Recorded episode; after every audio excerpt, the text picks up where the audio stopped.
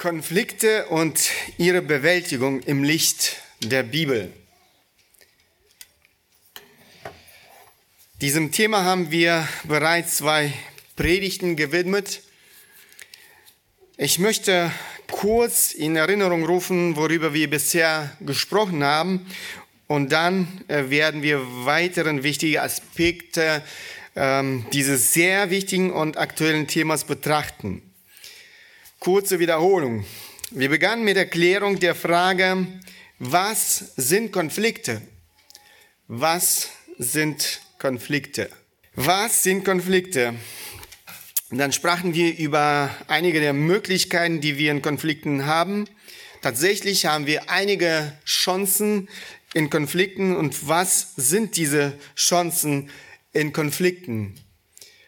Also ich hoffe, ihr habt es nicht vergessen. Erstens, ein Konflikt ist eine Chance, Gott zu verherrlichen. Ähm, natürlich, wenn wir äh, wirklich das tun, was Gott auch von uns erwartet, was er zu uns in seinem Wort äh, spricht. Ähm, zweitens, ein Konflikt ist eine Chance, äh, in der Erkenntnis Gottes zu wachsen. Drittens, ein Konflikt ist eine Chance, Veränderung zu erfahren. Ähm, viertens, ein Konflikt ist eine Chance, dem Nächsten zu helfen. Und fünftens, ein Konflikt ist eine Chance, ähm, Erfahrung zu sammeln und Weisheit zu erwerben. Als nächstes haben wir mit euch über die Ursachen für Konflikte gesprochen was sind Ursachen für Konflikten? Ja, in der zweiten Predigt sprachen wir kurz über sündhafte Reaktionen in Konflikten. Die ähm, beiden Hauptkategorien sind Rückzug und Angriff. Zum besseren Verständnis habe ich äh, einige weitere Arten von falschen Reaktionen äh, aufgezeigt. Rückzug, also es gibt äh, Möglichkeit oder äh, diese drei Arten Verleugnung von Konflikt, Flucht im Konflikt und äh, sogar Selbstmord. Und der Angriff, äh, da haben wir auch, ähm, oder hier können wir auch einige Arten unter hier können auch einige Arten unterschieden werden. Aggression im Konflikt, äh, Gerichtsverfahren und äh, Mord. Schließlich sprachen wir noch über die biblischen Prinzipien im Umgang mit äh, Konflikten. Wie sollte ich in einem Konflikt reagieren? Was sollte ich äh, tun? Was äh, lehrt uns die Schrift? Was sagt die Bibel dazu? Das ähm, allererste Prinzip, dem wir nicht wenig Zeit geschenkt haben, lautet, sei aktiv. Sei aktiv bei der Konfliktbewältigung. Wir sind dazu berufen, Friedensstifter zu sein. In seiner Bergpredigt sagt Jesus, äh, diesen Vers haben wir auch letztes Mal gelesen, glückselig sind die Friedfertigen oder Friedensstifter, denn sie werden Söhne Gottes heißen. Friedensstifter sind diejenigen, die alles daran setzen, Frieden zu stiften. Es geht nicht um diejenigen, die passiv auf den Frieden warten, sondern aktiv Schritte unternehmen, um Frieden zu stiften. Ein Friedensstifter zu sein bedeutet die Initiative zu, zu ergreifen, um Frieden zu stiften. Ein Friedensstifter ist jemand, der Frieden in feindliche Beziehungen bringt. Das erfordert natürlich Liebe, Mut, Gerechtigkeit, Demut, Ehrlichkeit und natürlich viel, viel Geduld. Diejenigen, die die erste äh, und zweite Predigt nicht gehört haben, empfehle ich unbedingt, äh, sie anzuhören. Heute werden wir über die nächsten wichtigen biblischen Prinzipien im Umgang mit Konflikten sprechen.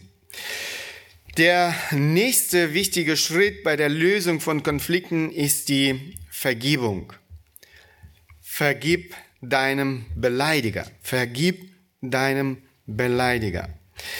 Vergebung ist auch ein aktiver Schritt bei der Konfliktbewältigung. Dies ist ein sehr äh, wichtiger Schritt. Es gibt wirklich viele Konflikte, die mit äh, einseitiger Vergebung enden. Sie erfordern nicht die nächsten aktiven Schritte, über die wir noch sprechen werden.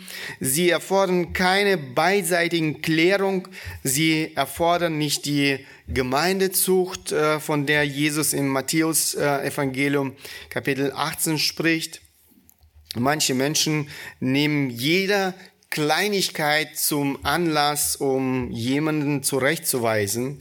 Leider baut dies keine Beziehung auf sondern äh, ist unglaublich zerstörerisch. Wir sind unvollkommen und äh, leider ist unser Leben nicht frei von gegenseitigen Enttäuschungen. Wir brauchen keine Zeit damit zu verschwenden, uns endlos gegenseitig zurechtzuweisen und uns wegen jeder Kleinigkeit anzuklagen. Alles, was wir tun müssen, ist zu vergeben. John MacArthur schreibt äh, in einem seiner Bücher, bei unbedeutenden und unbeabsichtigten Beleidigungen ist dies eine Art der Vergebung einseitig, ohne Konfrontation äh, oder Schüren von äh, Streit. Ich glaube, das ist, was der was die Heilige Schrift am häufigsten sagt, wenn sie uns auffordert, einander zu vergeben.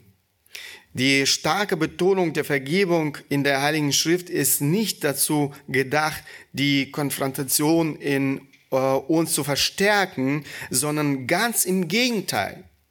Wenn die Heilige Schrift uns zu einem Geist der Vergebung aufruft, liegt die Betonung immer auf Langmut, Freundlichkeit, Menschenliebe, Güte und Barmherzigkeit, nicht auf Konfrontation. Zu leugnen, dass die äh, dass Vergebung einseitig erfordern kann, ist meines Erachtens, schreibt er, ein schwerwiegender Fehler, der den Schwerpunkt zu sehr auf die Zurechtweisung legt. Und das kann zu einem noch größeren Konflikt führen. Menschen, die darauf bestehen, jede äh, Übertretung zurechtzuweisen, schüren, äh, schüren oft Streit. Genau das Gegenteil von dem, wozu die Lehren Jesu über Vergebung führen sollten. Wahre Liebe sollte die meisten Sünde zudecken und sie nicht ständig offen zur Schau stellen. Es gibt in der Tat viele Sünden im Leben eines jeden Menschen, die wir mit Liebe zudecken sollten. Die Bibel sagt viel darüber. Sprüche, Kapitel 10, Vers 12. Äh, Hass erregt Streit, aber die Liebe deckt alle Verfehlungen zu. Hass und Groll treiben die Menschen in allen möglichen Auseinandersetzungen über jede Kleinigkeit. Solche Auseinandersetzungen lösen letztendlich keine Probleme, sondern provozieren nur Streit und verschlimmern die Probleme in den zwischenmenschlichen Beziehungen. Diese Menschen werden nicht von dem Wunsch angetrieben, anderen zu helfen, sondern von einem selbstverletzten Stolz. Der Groll ist nichts anderes als eine Ausdrucksform des Stolzes. So offenbart der Groll mein Herz oder den Dreck, der darin lauert. Wir haben kein Recht, beleidigt zu sein. Wisst ihr, was eine Person in diesem Moment denkt? Wer bist du? Wer bist du, dass du mir das antust? Oder wer bist du, dass du das mir sagst? Ich denke, jeder, jeder von uns kennt solche Gedanken. Deshalb sollte eine Person, die Konfrontation sucht, ähm, zuallererst ihr Herz prüfen. Vergebung, nicht Groll, sollte unsere Beziehung prägen. Liebe deckt alle Sünden zu. Und das finden wir immer wieder in der Bibel. Zwei weitere Verse aus der Heiligen Schrift. Sprüche 17, Vers 9. Wer Liebe sucht, deckt die Verfehlung zu. Wer aber eine Sache weitererzählt, äh, trennt ähm, vertraute Freunde. Oder 1. Petrus, ähm, Kapitel 4, Vers 8. Vor allem aber habt innige Liebe untereinander. Vor allem aber habt innige Liebe untereinander, denn die Liebe wird eine Menge von Sünden zudecken. Denn die Liebe wird eine Menge von Sünden zudecken. Liebe Geschwister, macht nicht aus jeder Kleinigkeit einen Grund für einen Streit, einen Konflikt. Ähm, das baut Beziehungen nicht auf, sondern macht sie nur kaputt. Vergebt einander, hegt kein Groll, das ist es, was wahre Liebe macht. Zudecken und vergeben sind nicht zwei verschiedene Sachen. Zudecken und vergeben sind Synonyme. Achtet darauf, wie diese Worte im Psalm 85 verwendet werden. Psalm 5, äh, 85, Verse 2 und 3, da lesen wir es. Herr, du hast deinem Land einst Gnade gewährt, hast das Geschick Jakobs gewendet, hast vergeben die Schuld deines Volkes, hast alle ihre Sünden zugedeckt. Die Liebe zum Nächsten ist fähig zu vergeben und zuzudecken. Der Apostel Paulus schreibt in äh, Kapitel 13, äh, in seinem ersten Brief an die Korinther, äh, er beschreibt diese Liebe, die, die das tun kann. 1. Ähm, Korinther, Kapitel 13, Verse 4 bis 7. Die Liebe ist langmütig und gütig. Die Liebe beneidet nicht. Die Liebe prahlt nicht. Sie bläht sich nicht auf, Sie ist nicht äh, unanständig. Sie sucht nicht das ihre. Sie lässt sich nicht erbittern. Sie, sie lässt sich nicht erbittern. Sie rech, rechnet das Böse nicht zu. Sie freut sich nicht auf die Ungerechtigkeit. Sie freut sich aber an der Wahrheit. Sie erträgt alles. Sie glaubt alles. Sie hofft alles. Sie erduldet alles. Außerdem sagt uns die Bibel, dass diese Haltung gegenüber den Menschen, gegenüber ihren vielen kleinen Verfehlungen nichts anderes als ein Ausdruck der Klugheit oder Weisheit ist. Sprüche, ihr merkt ja, ähm, Sprüche sprechen so viel äh, gerade ähm, über dieses äh, wichtige Thema. Sprüche 12, Vers 16 ein Narr lässt seinen Ärger sofort merken. Ein Narr lässt seinen Ärger sofort merken. Also der das tut, äh, wer seinen Ärger sofort äh, äh, merken lässt, ist ein Narr, sagt die Bibel. Der Kluge aber steckt die Beleidigung ein. Der Kluge aber steckt die Beleidigung ein. Oder Sprüche 19, Vers 11. Einsicht macht einen Menschen langsam zum Zorn und es ist ihm eine Ehre, Vergehungen zu übersehen. Wenn wir das uns ähm, zugefügte Unrecht mit Liebe zudecken, ahmen wir Gott selbst nach. Psalm 103, ähm, Verse 8 bis 10 da finden wir gerade äh, diese, diese Verse, wo uns ähm, etwas mehr von dem Charakter Gottes offenbaren. Barmherzig und gnädig. Barmherzig und gnädig ist der Herr, geduldig und von großer Güte. Er wird nicht immer zu Rechten und nicht ewig zornig bleiben. Er hat nicht mit uns gehandelt, nach unseren Sünden und uns nicht vergolten nach unseren Missetaten. Natürlich ist Vergebung ohne Konfrontation nicht in jeder Situation richtig. Es gibt Fälle, in denen eine Konfrontation mit dem Täter notwendig ist. Diese Konfrontation ist notwendig, wenn das, was geschehen ist, eine Mauer in der, in der Beziehung aufbaut. Das heißt, es herrscht kein Frieden der Beziehung. Wir haben kein Recht, Groll und Bitterkeit in unserem Herzen zu tragen. Konfrontation ist auch dann notwendig, wenn das äh, Geschehene dem guten Zeugnis der Gemeinde und dem Ruf Gottes schadet. Aber auch äh, um die nächsten Schritte zur Versöhnung mit dem Täter zu gehen, es ist notwendig, es ist notwendig, ihm zu vergeben. Sonst werden alle meine nachfolgenden Handlungen nicht aufbauen, sondern nur zerstören. Der Autor eines Buches schreibt, wenn die Verletzung zu schwerwiegend ist, um sie zu ignorieren und der Täter noch keine Reue gezeigt hat, kann ihr Weg zur Vergebung aus zwei Stufen bestehen.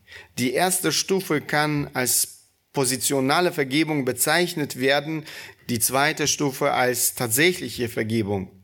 Positionale Vergebung ist bedienungslos. Sie ist ihre Verpflichtung gegenüber Gott.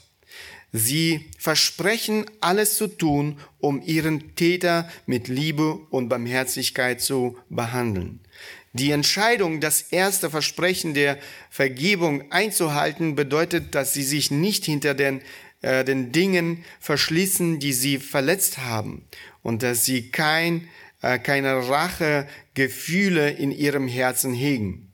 Im Gegenteil, durch die Gnade des Herrn werden sie in einem Zustand der Vergebung gefestigt. Ausgehend von einer Position ausgehend von dieser Position werden sie für den Täter beten und sich auf eine sofortige Versöhnung vorbereiten, sobald er Busse tut. Diese Haltung wird sie vor Bitterkeit und Groll bewahren, auch wenn der Täter noch lange Zeit auf sich warten lassen kann. Die tatsächliche Vergebung setzt die Umkehr des Täters voraus. Es ist ein Prozess, der euch beiden betrifft. Wir sprachen also über, über Vergebung als einen ersten wichtigen Schritt zur Konfliktbewältigung. Wir haben in einer anderen Predigtreihe mehr über Vergebung äh, gesprochen. Wer sie noch nicht äh, gehört hat, kann sie gerne noch anhören. Das nächste wichtige Prinzip im Umgang mit Konflikten ist, vernachlässige nicht das Gebet. Vernachlässige nicht das Gebet. Das Gebet drückt unser, unsere Abhängigkeit von Gott aus. Wir sollen immer an die Worte von Jesus Christus denken, denn getrennt von mir könnte nichts tun. Denn getrennt von mir könnte nichts tun. Wir können eine Verletzung nicht vergeben, da benötigen wir Gottes Hilfe. Bitte Gott um Hilfe. Johannes schreibt, 1. Johannes Kapitel 5, Verse 14, 15. Und das ist die Freimütigkeit, die wir ihm gegenüber haben, dass er uns hört, wenn wir seinem Willen gemäß um etwas bitten. Und wenn wir wissen, dass er uns hört, um was wir auch bitten, so wissen wir, dass wir das Erbetene haben, dass wir von ihm erbeten haben. Gott hört. Gott hört unsere Gebete, wenn, wenn wir um etwas bitten, was seinem Willen entspricht. Und das wissen wir, dass es seinem Willen entspricht. Gott möchte, dass wir, ähm, dass wir wirklich einander vergeben. Gott möchte, dass wir äh, unsere Beziehung in Ordnung bringen. Hier haben wir eine Gottes Verheißung, dass solche Gebete auch erhört werden. Auf sein Wort können wir uns verlassen. Wir wollen kaputte Beziehungen wieder in Ordnung bringen und äh, das erfordert auch Gebet. Wir wollen der anderen Person helfen, sich zu verändern, vielleicht ihre Sünde zu erkennen, für die sie blind ist. Das erfordert Gebet. Wir wollen, dass die andere Person Buße tut, nachdem sie ihre Sünde erkannt hat. Dafür brauchen wir auch das Gebet. Leider greifen die Menschen oft zu anderen Mitteln, um Menschen zur Veränderung zu bewegen. Sie schreien sie an, schüchtern sie ein, verletzen sie, setzen sie in irgendeiner Weise unter Druck und viele andere Dinge aus dieser Liste. Liebe Geschwister, das ist alles nutzlos. Nur Gott kann das Herz eines Menschen verändern. Und deswegen, deswegen brauchen wir das Gebet. In seinem Brief an Timotheus schreibt Paulus, Kapitel äh, 2. Timotheus, Kapitel 2, Verse 23 bis 26, die törichten und unverständigen Streitfragen aber weise zurück, da du weißt, äh, dass sie nur Streit erzeugen. Ein Knecht des Herrn aber soll nicht streiten, sondern milde sein gegen jedermann, fähig zu lehren, geduldig äh, im Ertragen von Bossheiten. Er soll, er soll mit Sanftmut die Widerspenstigen zurecht, äh, zurechtweisen, ob ihnen Gott nicht äh, noch Buße geben möchte äh, zur Erkenntnis der Wahrheit und sie wieder nüchtern werden aus dem Fallstrick äh, des Teufels heraus, von dem sie äh, lebendig gefangen worden sind für seinen Willen. Im Kontext geht es hier um Irrlehrer, äh, was wir aber in ähm, diesem Text sehen können, wer Busse bewirkt. Schaut euch an, wer Busse gibt. Wer bewirkt eine Veränderung im Denken ähm, des Menschen? Gott. Vers äh, 25. Ob ihnen Gott nicht noch Buße geben möchte zur Erkenntnis der Wahrheit. Vernachlässige deshalb nicht das Gebet zu Gott. Außerdem brauchen wir in einer Konfliktsituation Standhaftigkeit und Kraft. Und hier brauchen wir ähm, das Gebet zu Gott. David kannte die Quelle der Kraft. Er betet und bittet Gott. Ähm, Psalm 68, Vers 11. Weise mir, Herr, deinen Weg, damit ich wandle in deiner Wahrheit.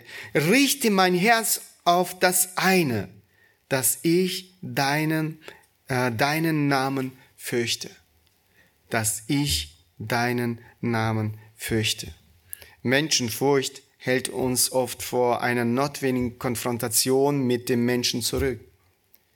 Die Gottesfurcht gibt uns äh, die nötige Kraft, in eine unangenehme Konfrontation zu gehen, um unserem Nächsten zu helfen. Wenn wir weise handeln wollen, brauchen wir schon wieder das Gebet. Jakobus schreibt Kapitel 1, Verse 5 und 6.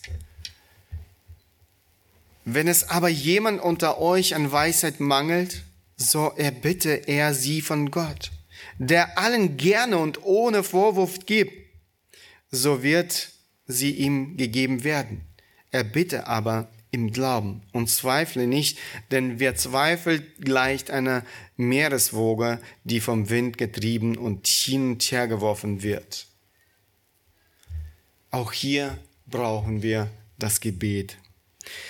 Wir müssen den Zustand unseres eigenen Herzens nüchtern beurteilen und dafür brauchen wir schon wieder das Gebet.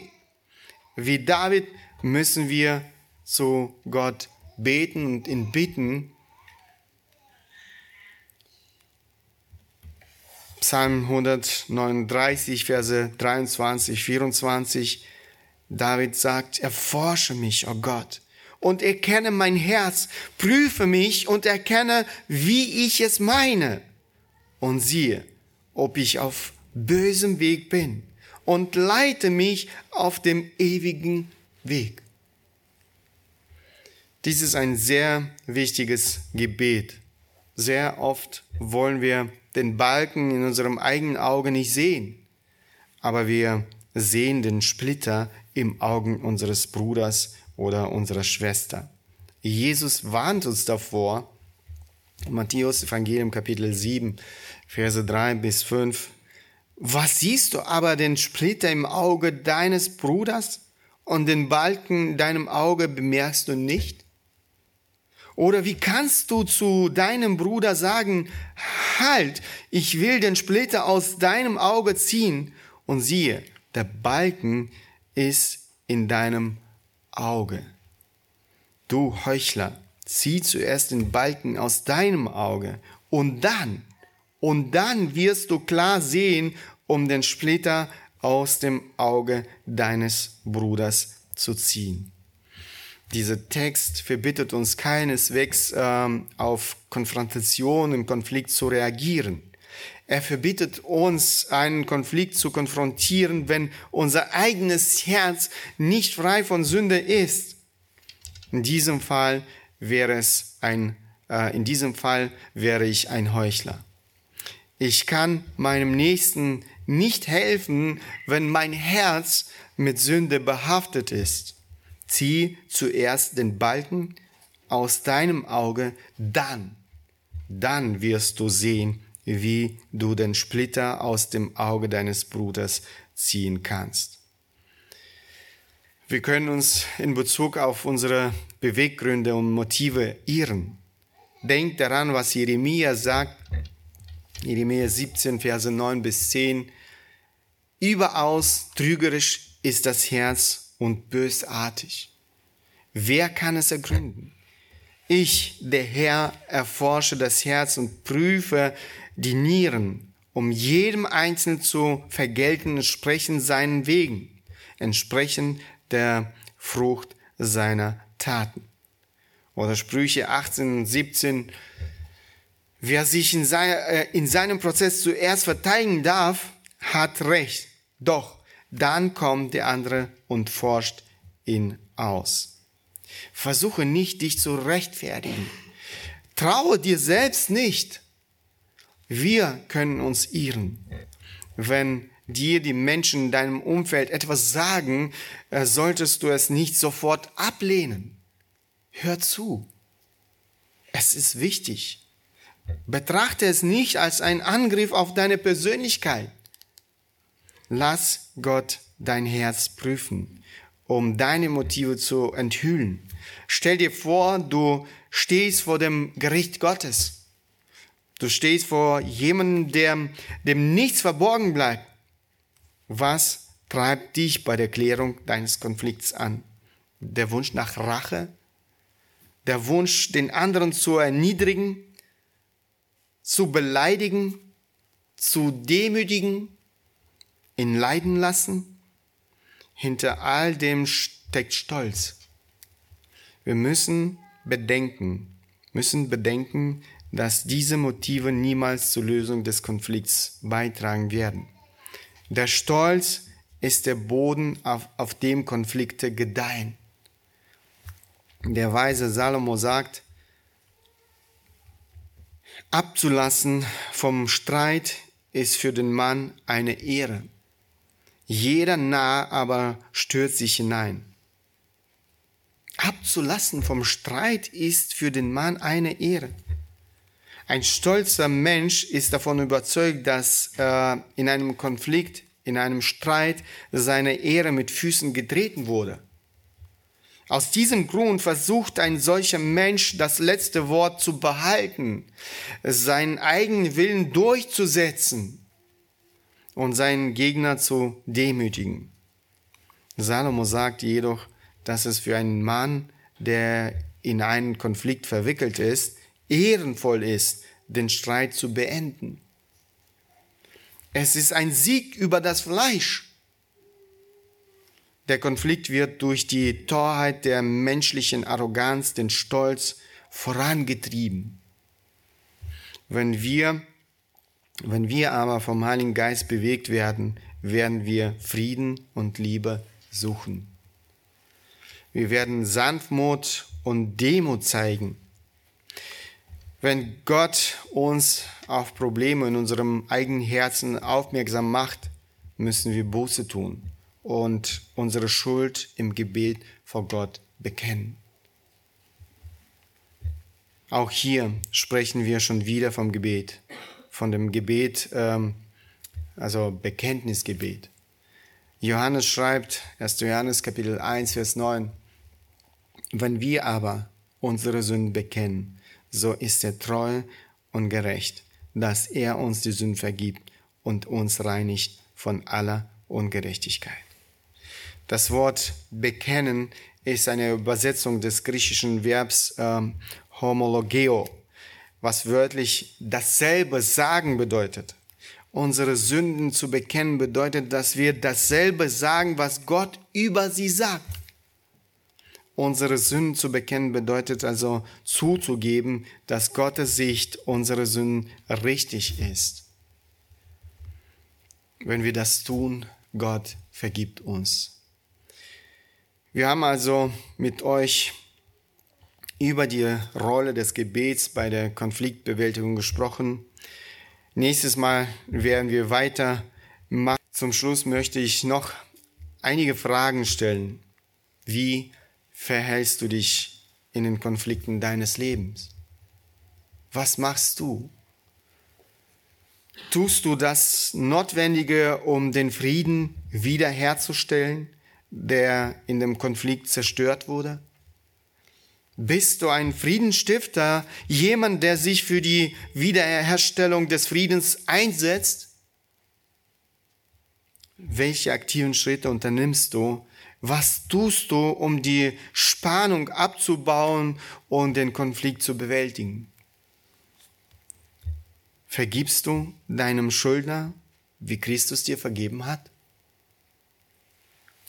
Oder hegst du einen Zorn gegen ihn? Gehst du ihm aus dem Weg? Willst du ihn nicht sehen? Willst du mit ihm nicht sprechen? Machst du in Gesprächen mit anderen Menschen aus deinem Umfeld schlecht? Da können wir nicht von einer Vergebung sprechen. Liebe Geschwister, ich glaube, dass Unversöhnlichkeit, fehlende Vergebung ein großes Problem in den Gemeinden ist. Wir haben kein Recht darauf.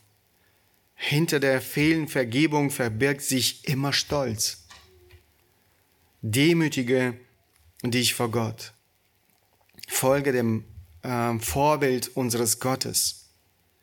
Denk daran, wie viel er dir vergeben hat. Das dürfen wir nicht vergessen. Das ist sehr wichtig. Tu Buße und vergib deinem Nächsten. Hege keinen Zorn in deinem Herzen. Suche nach Gelegenheiten, ihm deine wahre Liebe zu zeigen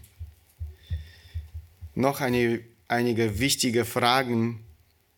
Nimmst du dir genug Zeit, um für jemanden zu beten, der dich vielleicht verletzt hat? Bittest du Gott im Gebet um Weisheit in Konflikten? Bittest du Gott, dass er dein Herz und deine Beweggründe erforscht? Das ist ein sehr wichtiges Gebet. Wir haben über das Gebet gesprochen. Ich möchte, dass wir uns heute etwas mehr Zeit als sonst für das Gebet nehmen. Ich habe einige Anliegen genannt, für die wir äh, beten können. Lasst uns beten, dass Gott sein Werk im Leben der Gemeinde tut, um unser Leben zu verändern, um uns helfen, äh, um ähm, damit wir wirklich in dieser Liebe auch äh, leben und ein gutes Vorbild für die Menschen äh, sein können, die heute Erlösung brauchen. Lass uns dazu aufstehen, aufstehen und wer beten möchte, der darf es gerne tun und ich werde abschließen.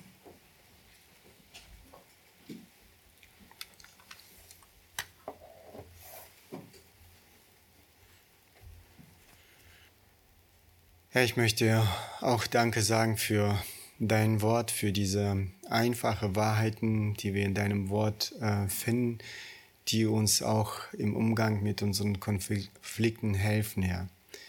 Ich danke dir, Herr, dass du, äh, dass du ein Gott bist, der so barmherzig und liebevoll Ja, ich danke dir, ähm, dass du uns nicht im Stich gelassen hast, dass du auf diese Erde gekommen bist, ähm, um uns zu retten. Ich danke dir für Vergebung, die wir in unserem Leben erfahren haben.